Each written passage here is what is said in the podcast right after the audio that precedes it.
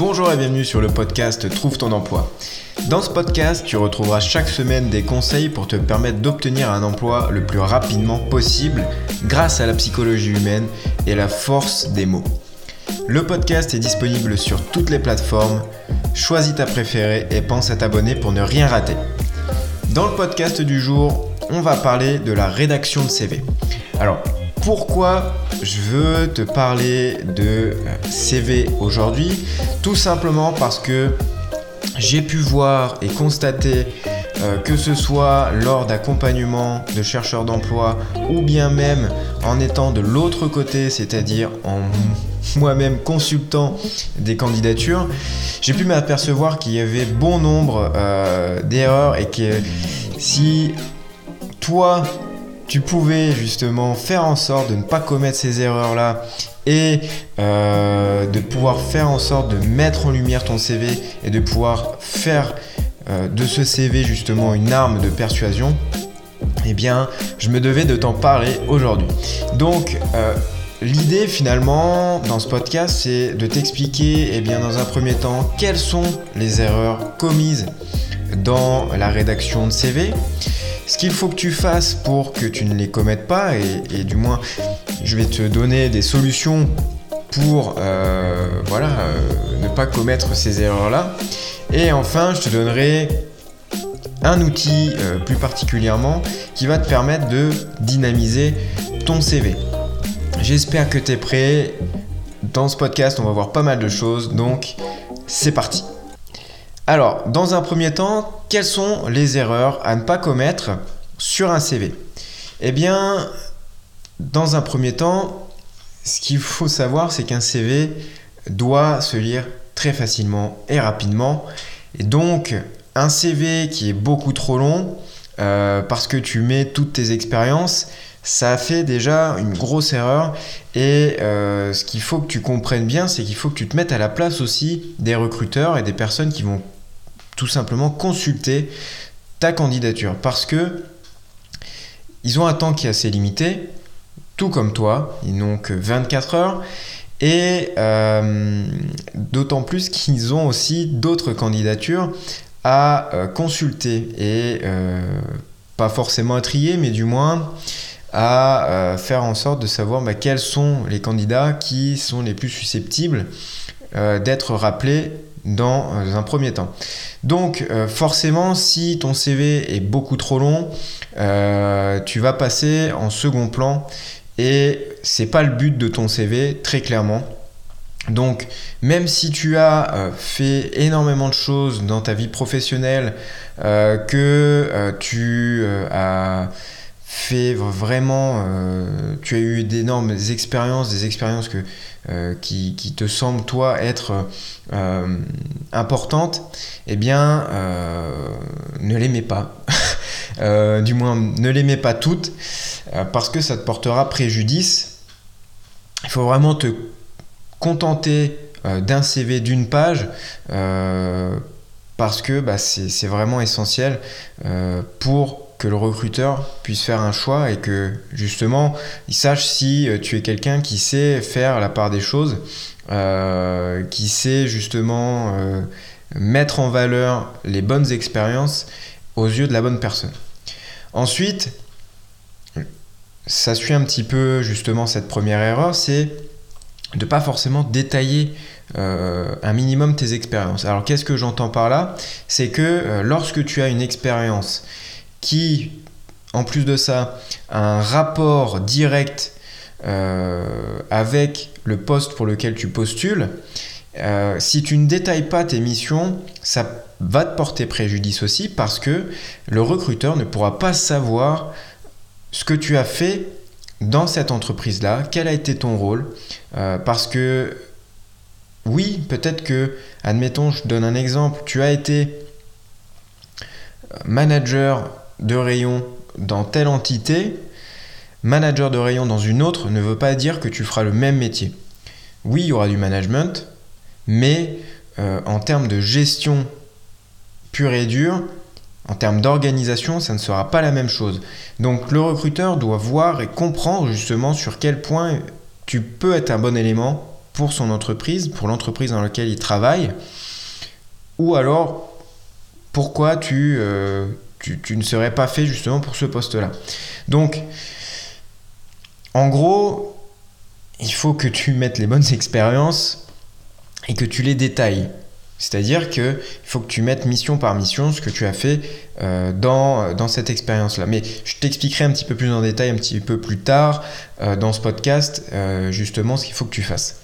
Ensuite, une autre erreur qui est, qui est assez récurrente, c'est de mettre des expériences qui n'ont aucun rapport. Donc c'est un petit peu comme ce que je te disais auparavant, mais qui n'ont aucun rapport et aucune plus-value avec le poste souhaité. Admettons, tu as eu euh, ta toute première expérience euh, a été donc d'être euh, éboueur, c'était ton job étudiant, tu as été éboueur et là tu veux devenir boulanger. Alors certes, oui, on peut faire un parallèle sur le, savoir-être, le savoir, voilà, c'est le fait de te lever tôt, que ça te fait pas peur, etc. Bref, là, là-dessus, on peut faire un parallèle, mais sur les compétences, non. Donc, du coup, mettre cette expérience-là va plus te desservir que te servir.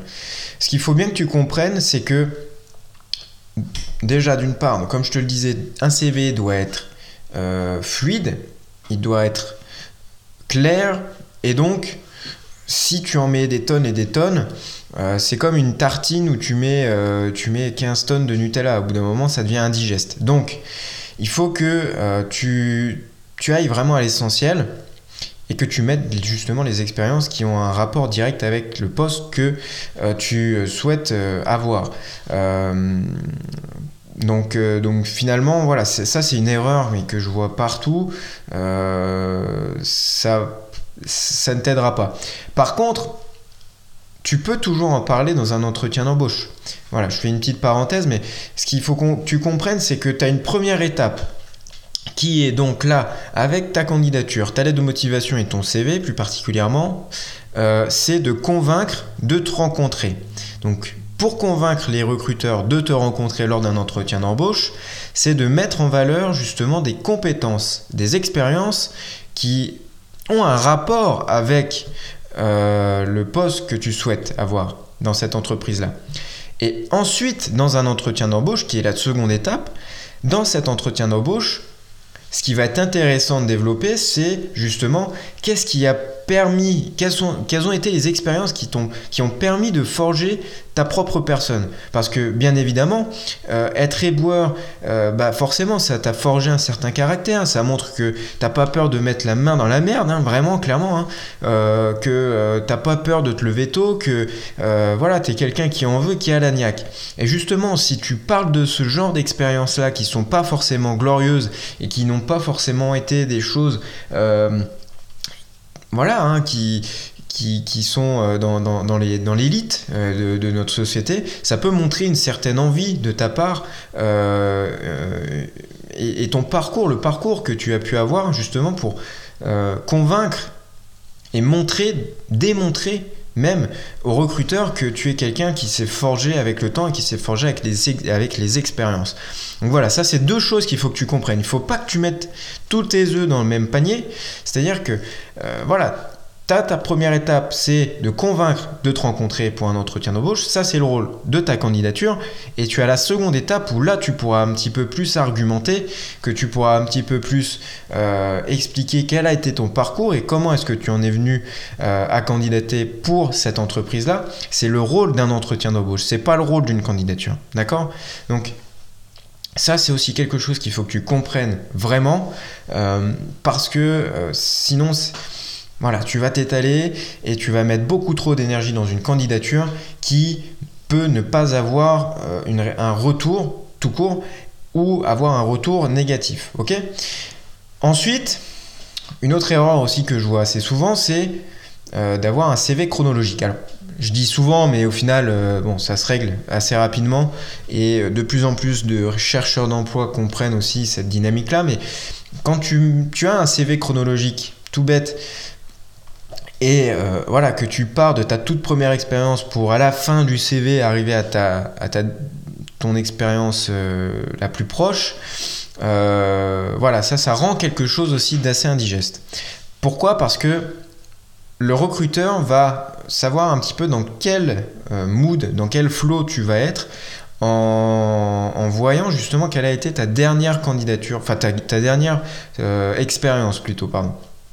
Et justement, euh, si cette expérience-là euh, a un rapport ou pas avec le poste actuel que tu, que souhaites intégrer, justement, il pourra faire le parallèle beaucoup plus facilement qu'avec une candidature qui, date de Jérusalem. et enfin, et ça, je t'ai un petit peu teasé le truc, mais un CV qui n'est pas construit et illisible, ça va forcément te porter préjudice parce que euh, voilà, un recruteur, il n'a pas forcément que ça à faire de, consulter euh, voilà, plein de candidatures. Euh, alors tu me diras, ça fait partie de son rôle, oui, mais il n'a pas que ça aussi à faire. Donc, donc voilà, ce qui, ce qui veut dire que ton CV doit être vraiment structuré et euh, facile à lire, fluide. Et justement, on verra un petit peu plus tard dans, ce podcast quelles sont les solutions pour que tu puisses y arriver. Alors maintenant, on va rentrer dans, le sujet qui est donc de savoir qu'est-ce qu'il faut que tu fasses pour ne pas commettre ces erreurs-là. Donc, pour régler ton souci, si tu as ce, problème-là, hein, bien entendu, pour régler l'erreur la toute première erreur que, dont je t'ai parlé, qui est donc d'avoir un CV beaucoup trop long, c'est de mettre déjà dans un premier temps, et ça je t'ai un petit peu dit, c'est de mettre vraiment que des expériences cohérentes avec l'offre d'emploi qui véritablement va avoir un, rapport, tu vois. Euh, donc euh, là déjà ça va vraiment t'aider euh, à, à, faire un choix, à choisir quelles sont les expériences les plus intéressantes et les plus cohérentes avec l'offre d'emploi à laquelle tu postules. Ok?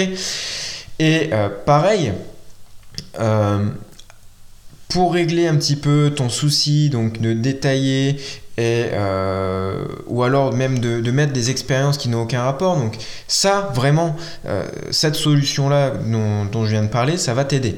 Maintenant, pour ce qui est de détailler tes expériences, qu'est-ce qu'il faut que tu fasses Qu'est-ce qu'il faut que tu détailles Comment est-ce qu'il faut que tu, euh, que tu structures justement euh, ces, détails en quelque sorte, si je peux dire ça comme ça Eh bien, c'est relativement simple.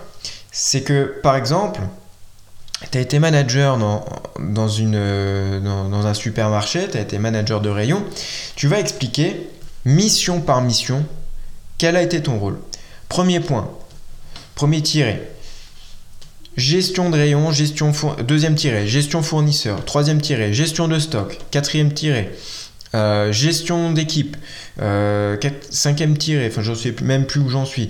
Bref, tu comprends l'idée. Il faut que tu détailles point par point qu'est-ce que tu as fait dans cette entreprise-là et euh, surtout bah, quel a été finalement le but de ton poste dans cette entreprise-là ça va vraiment permettre d'avoir une idée globale de ton expérience et de pouvoir permettre aux recruteurs de juger si oui ou non c'est quelque chose qui est important et primordial dans le poste pour lequel tu as postulé.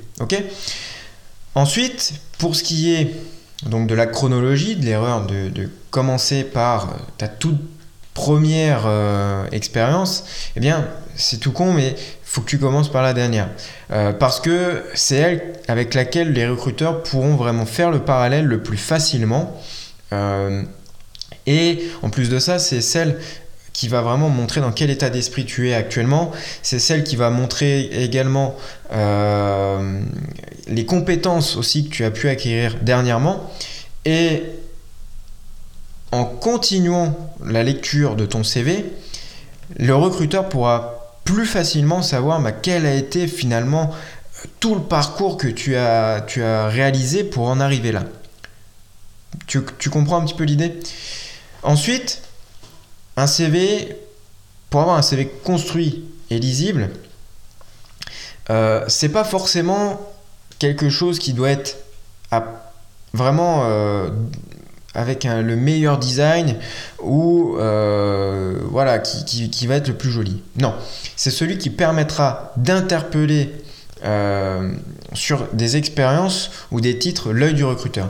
C'est-à-dire que en prenant ton CV en main, toi-même, tu dois savoir quel, est, va être le parcours de ton œil sur, sur, sur ton CV. C'est-à-dire que, en fait, en mettant en valeur peut-être certains mots, en les mettant en gras, en changeant la police, ou en la surlignant, ou en, augmentant la taille. Euh, bref, tout ce genre de choses, toute cette structuration, ça va véritablement aider non seulement toi-même, mais surtout le recruteur à savoir comment lire ton CV. Tu comprends? Et en fait, plus ton CV sera facile à lire, plus ton CV sera agréable à lire, plus le recruteur se sentira aussi en confiance vis-à-vis de toi et va se dire euh, c'est simple avec lui, c'est fluide, ou elle, hein. c'est fluide. Donc c'est quelqu'un qui sait déjà structurer ce qu'il fait, qui sait s'organiser, et c'est quelqu'un qui aura au moins acquis cette, compétence-là, donc je peux aller plus loin avec elle. Ok? Et justement pour ça, et pour finir ce podcast, un outil qui va véritablement t'aider à structurer euh, tes, ton CV, c'est d'utiliser canva.com. En fait, Canva.com, c'est un site sur lequel tu vas avoir plein de designs pré-programmés de CV euh, et qui vont te donner hein, finalement des idées de comment tu vas pouvoir justement structurer ton CV pour qu'il soit le plus lisible, le plus joli aussi euh, et le plus convaincant. Ok Donc maintenant, tu as toutes les cartes en main. J'espère que tu ne feras pas les mêmes erreurs qu'auparavant, que tu ne commettras pas ces erreurs-là, que tu sauras justement ce qu'il faut que tu fasses. En tout cas, je te remercie d'avoir écouté l'épisode jusqu'au bout. Si tu as aimé ce podcast, n'hésite pas à le partager avec des personnes pour qui cela pourrait être utile et que ça pourrait aider. N'hésite pas également à mettre une review sur Apple Podcast si tu as utilisé cette plateforme d'écoute. Et si tu veux aller plus loin et recevoir toujours plus de conseils, rends-toi sur trouve-ton-emploi.fr slash guide-cv et tu recevras directement dans ta boîte mail des conseils chaque jour. Sur ce, je te dis à la semaine prochaine. Ciao